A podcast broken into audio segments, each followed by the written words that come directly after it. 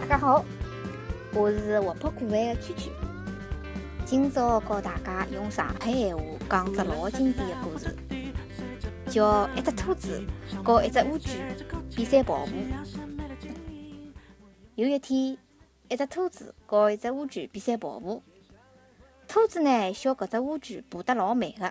乌龟讲，终归有天，伊会得赢搿只兔子。兔子讲，那好呀，阿拉现在就比赛。兔子跑起来很快，乌龟拼命了地两样步，一歇歇，搿只兔子呢就搿和搿只乌龟呢扯开老大的距离了。但兔子呢认为搿比赛太轻松了，伊讲伊要先困脱一歇。伊觉着自家呢可以老快就追上搿只乌龟。回过头来看搿只乌龟呢，伊还辣一刻勿停个爬。当搿只兔子醒来个辰光，要命唻！搿只乌龟已经到了终点了。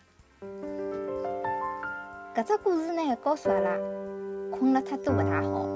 我要一步一步往上爬，在最高点乘着叶片往前飞。